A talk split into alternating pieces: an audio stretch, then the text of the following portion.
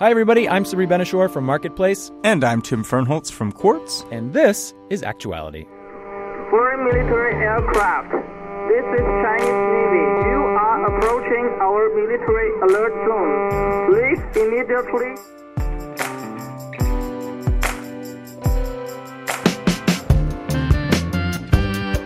So that was the sound of the Chinese military telling a plane that CNN was on to get out of its airspace, even though that plane was hundreds of miles from mainland China.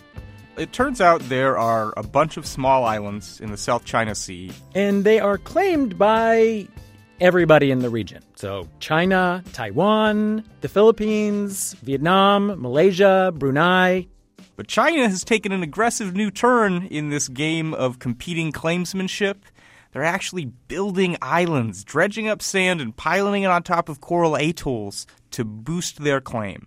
Yeah, they've actually built uh, over 2,000 acres of island. But before we talk more about that, we want to take a little trip back in time to when the U.S. was obsessed with tiny islands that no one lives in and should care about. In fact, these islands were giant mountains of bird poop.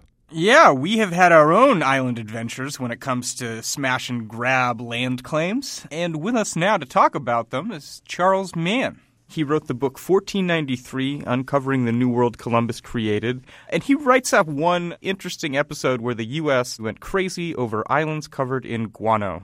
Charles, thanks for joining us. Oh, it's my pleasure to be with you. What is guano, and, and why did people care about it so much in the middle of the 19th century? Well, guano is bird poop. It's just a sort of a fancy way of saying that.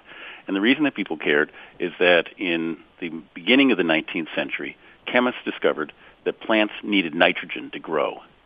And although there's lots of nitrogen in the air, the plants can't use that. It's not in a form they can use. And it has to be in other forms.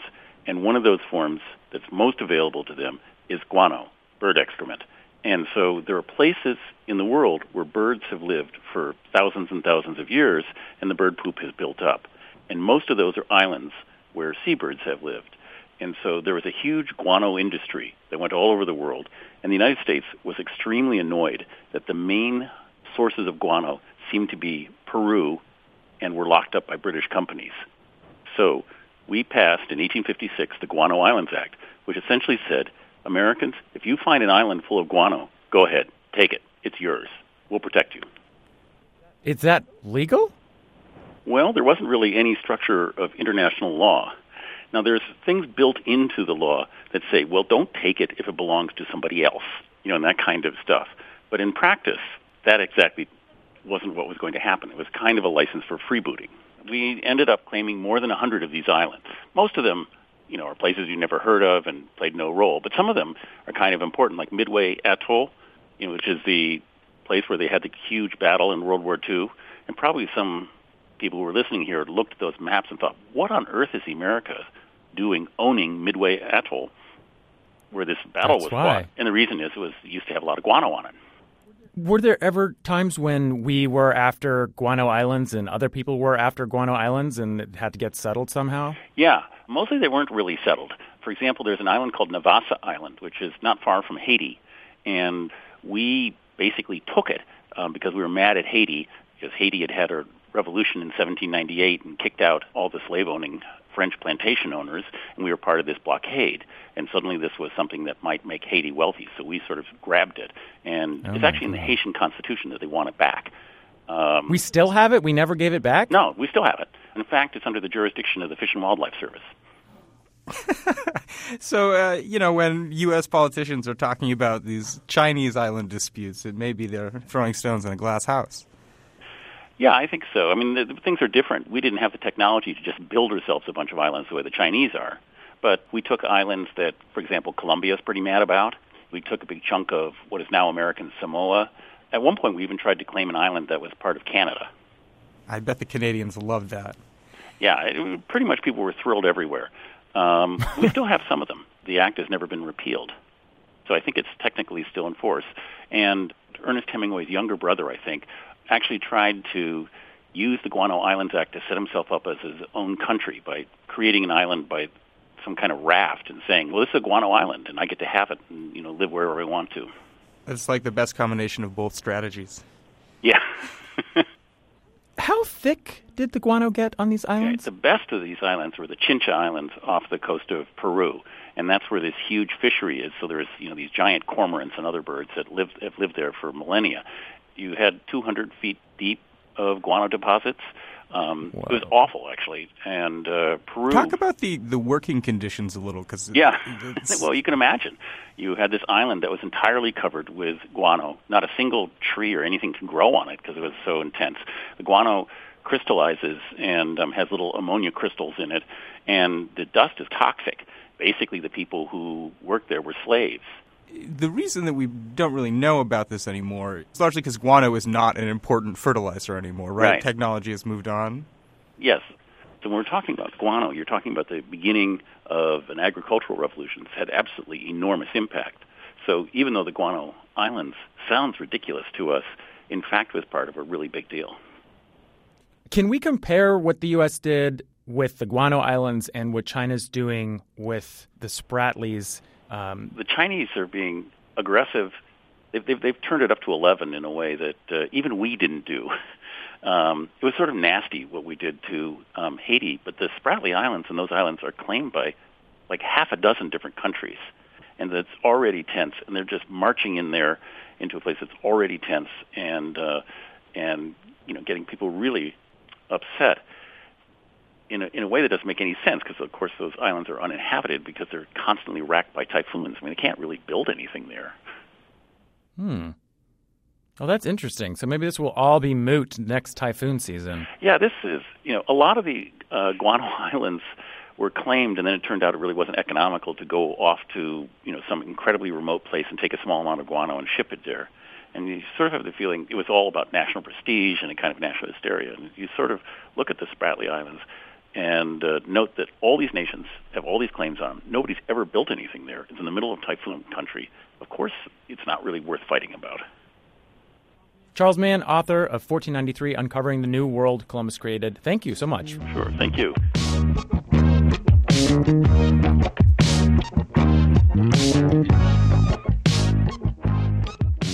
Heather Timmons is Quartz's senior Asia correspondent in Hong Kong. Hello, Heather. Hey, how are you? I'm doing very well. So, what exactly is China doing in the Spratlys right now?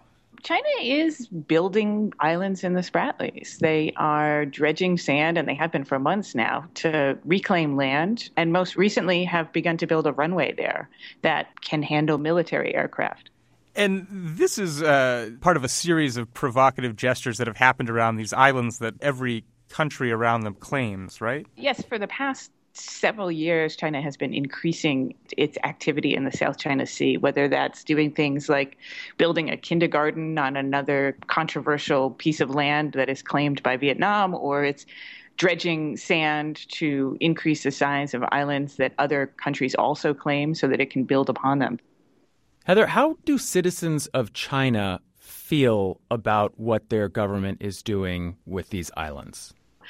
A lot of people think it is China's national right to claim this whole nine dash line area of the South China Sea, which is 90% of the region. It goes hundreds and thousands of miles from China's shores, right through special economic zones that are claimed by Vietnam, Malaysia, Brunei, and the Philippines the Chinese government itself, when it explained that it was going to maybe build a, an airbase in the Spratlys last fall, the language that they used was that Vietnam and the Philippines had sort of pushed China into a corner because they also had residents on these islands and that they were sort of forcing China to go ahead with building an airbase. This is feeding upon and, and, and helping bolster this real nationalistic fervor.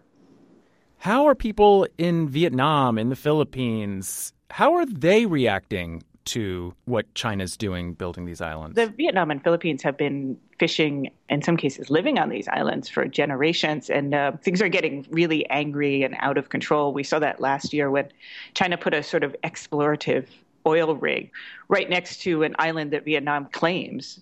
And then you just saw like this escalation of both official language between the two countries and you could see unofficially people arguing about it and op-eds coming out in different newspapers and things and it, it seemed very ugly and china finally withdrew that oil rig but it, it's an area right now that feels like it is ready for that kind of escalation at any point. Heather Timmons is the Asia correspondent for Quartz. Thanks for joining us, Heather. Thanks so much.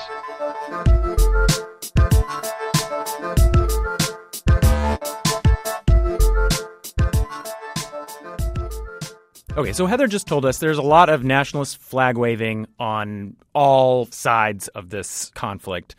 But the law of the sea is bizarre, and I would like to know what the actual rules are. They were written by Poseidon in the waves with his mighty trident. Yeah. No, but I mean, you get like sometimes you get 12 miles and sometimes you get 700 miles. Like, what are the rules? And we actually have someone who can tell us, Mira Rapp Hooper with the Center for Strategic and International Studies. Hi, Mira. Hello. You guys are the whole reason we know about China's island building in the first place, right? Correct. Yeah, we we have uh, documented China's island building activities using satellite and aerial imagery. Can we talk about the sort of parallel legal universe that exists at sea? If you build an island somewhere, or if you can demonstrate you're maintaining that presence like China is trying to do, what do you get out of that, and how does that get decided? Basically the legal situation around these artificial islands is very complex. Artificial island building is not strictly illegal unless it occurs in the exclusive economic zone of another country. And I should say, as an aside, that it is it is quite arguable that China is building several of these artificial islands in the Philippines exclusive economic zone. But strictly speaking, China's artificial island building is not illegal under UNCLOS. That said, the building of artificial islands does not entitle any country, including China, to additional maritime claims or even sovereignty claims if those were not applicable before. So, does it matter then that China has done this? Is possession and nine tenths of the law apply here? Unfortunately, I think that is probably exactly how China sees it the fact that possession is nine tenths of the law. But because the building activity itself is not illegal, it's very hard for outside powers to devise a strategy to stop land reclamation itself. How much ocean do you get around an island that you create? You are entitled to no more than a 50 meter safety zone around an artificial island. A typical island, a naturally formed island, is entitled to a 12 nautical mile territorial sea and an exclusive economic zone, which is a 200 nautical mile delimitation that allows that country to exploit resources within that line. Is there a danger that this is escalating things and it could become a conflict? Absolutely. I believe sincerely that neither China nor any of the claimant states in the region, nor the United States, is seeking a full fledged conflict in the South China Sea. But given that China has very rapidly developed these seven outposts and is militarizing them, the risk of accidental or inadvertent conflict escalation is growing significantly. Mira Rapp Hooper, fellow at the Center for Strategic and International Studies. Thanks so much. My pleasure.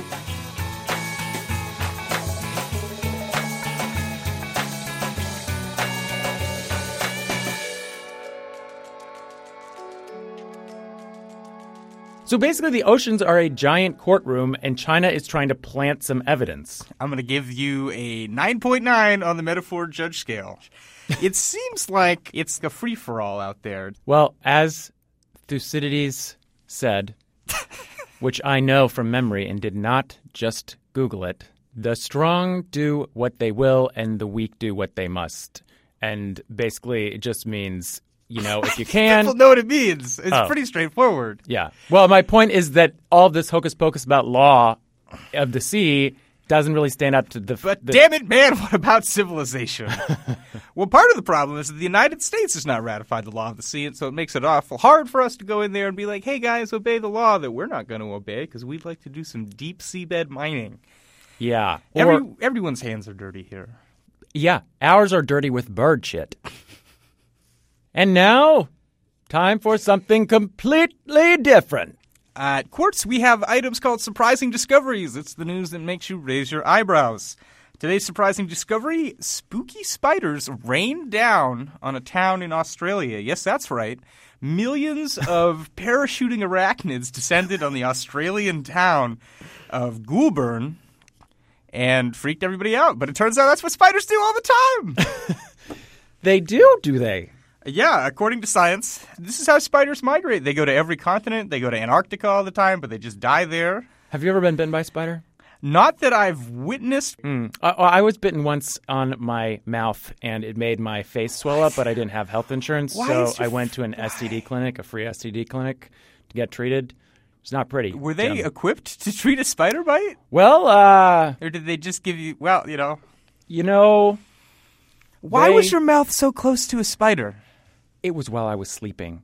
I woke up and then there were two little puncture marks in my lip, and over the course of the next day and a half, my lip swelled up to the size of a grapefruit. And that's all the time we have. If you want to know more about building islands, China, or Making out with spiders. Please visit quartz at qz.com or marketplace at marketplace.org. We'd love to hear from you. You can email us at mpqz at marketplace.org. Holler at us on Twitter. I'm at Tim Fernholz with a Z, and Sabri is at Sabri Tree with a tree. Thanks to our producer, Clare Toeniskoetter. Also, thanks to uh, our various overlords at Quartz and Marketplace. Thank you for listening to Actuality.